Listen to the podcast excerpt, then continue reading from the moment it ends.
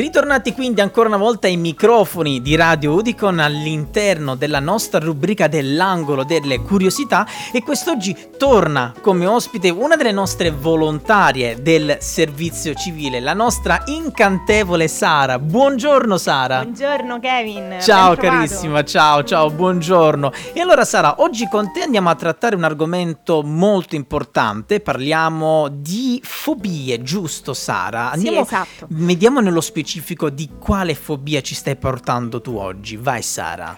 Oggi parliamo nello specifico della rupofobia, ecco. ovvero la fobia del contagio. Ecco. Difatti l'avvento del coronavirus ovviamente ha permesso l'emergere e il potenziarsi di numerose patologie psicologiche e appunto un disturbo che tale virus è andato ad accentuare è proprio la rupofobia, ovvero ecco. la, pa- la, fobia dello sporco. Ecco. Il termine rupofobia deriva appunto dal greco rupos, che significa sporco.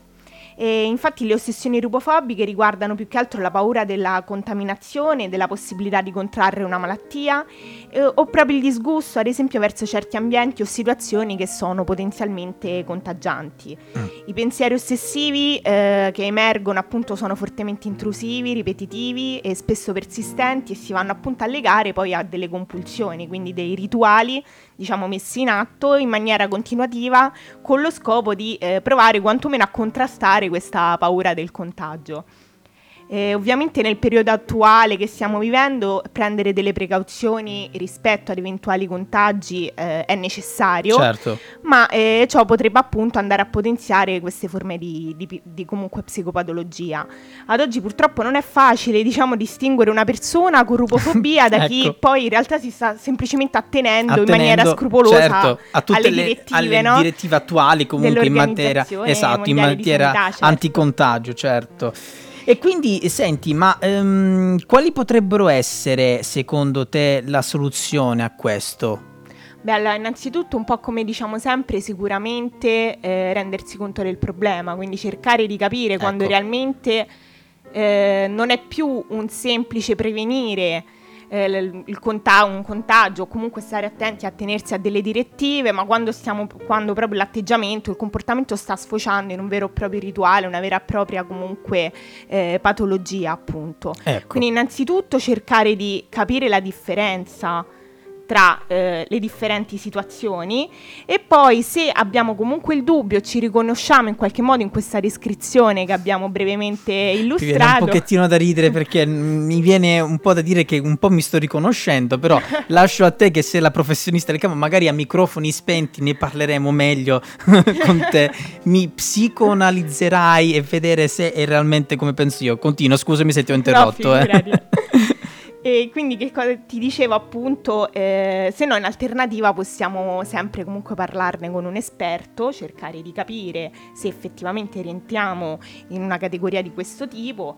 E comunque ci sono, eh, questa cosa è molto importante, va detta, ci sono molti approcci ad esempio anche molto immediati e risolutivi come la psicoterapia cognitivo-comportamentale che risulta essere molto efficace nel fornire comunque un aiuto immediato per tale disagio, per tale fonte di disagio comunque, perché si va a lavorare appunto eh, su quelli che poi sono i fattori scatenanti di, di certe sintomatologie. E io adesso ti voglio fare una domanda, adesso off topic, senza metterti in difficoltà ovviamente.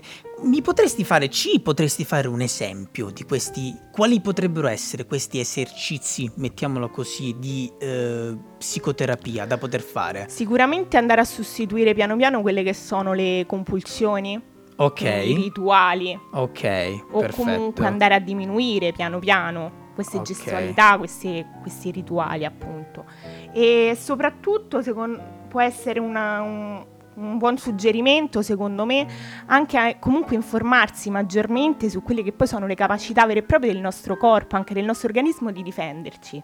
Oh, comunque da quelle che sono eh, possibili contaminazioni e quant'altro, perché comunque anche il nostro organismo è dotato appunto di un sistema immunitario eh, che si può anche eh, potenziare o comunque si può appunto andare eh, ad informarsi per capire e prendere consapevolezza di quello che poi è realmente assolutamente eh, il nostro organismo. Insomma. Bene, bene, caspita, io ogni volta che sento le parole di Sara mi, mi incanto proprio. E senti, io qui notavo anche mh, mm, una cosa della ricerca che mi hai eh, portato, non so se l'abbiamo detto prima, ma mi sembra di no, che le ehm, strategie di eh, evitamento conseguenti possono essere ehm, parvessive, par- parvessive, giusto? Causando difficoltà anche relazionali e sociali e questo è un punto fondamentale. Assolutamente sì perché comunque possono portare la persona interessata anche all'evitamento, ad esempio, di situazioni sociali, anche a evitare le, le banalità, le cose più eh certo. piccole comunque, no? Causando, causate appunto da questa uh, sorta di fobia del contagio. Certo, assolutamente, comunque l'evitare quindi contatti sociali, contatti con, uh, con l'esterno in generale, quindi un po' ci ricolleghiamo anche ai, al discorso che facevamo la scorsa volta, sì, no? delle persone sì. che comunque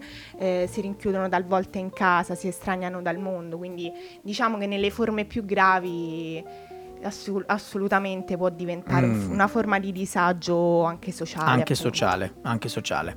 E va bene Sara, che dire? Io ti ringrazio, ti ringrazio come sempre per essere venuta qui in Radio Udicon a portare la tua esperienza. Le- Sara ovviamente porta questi argomenti perché è una professionista del settore, possiamo dire che sei laureata, ufficiale laureata completa, laureata completa in psicologia, giusto? Quindi ecco, chi meglio di lei nel poter poter descrivere in maniera dettagliata e così parsimoniosa tutti questi argomenti che sono importantissimi e che tra un poco faremo a microfoni spenti un piccolo colloquio perché forse mi ci rivedo anche io in questa patologia. Vedremo Volentieri. la nostra Sara ci darà anche qual- mi darà qualche consiglio. Se volete qualche consulenza anche della nostra Sara, potete contattarla tranquillamente. Deve fare pratica eh, Sara, quindi guarda, qui in radio ne hai tantissime per poter fare pratica, guarda, mm, ne hai hai proprio a bizzeffe, quindi credo, ne potrai fare tantissima pratica.